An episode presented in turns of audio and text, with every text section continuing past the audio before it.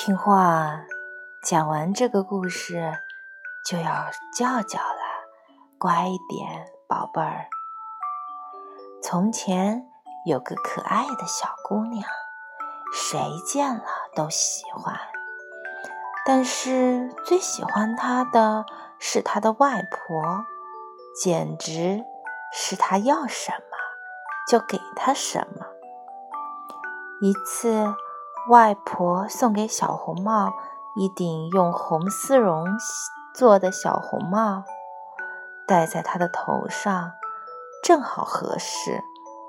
从此，小姑娘再也不愿意戴任何别的帽子了，于是大家便叫她小红帽。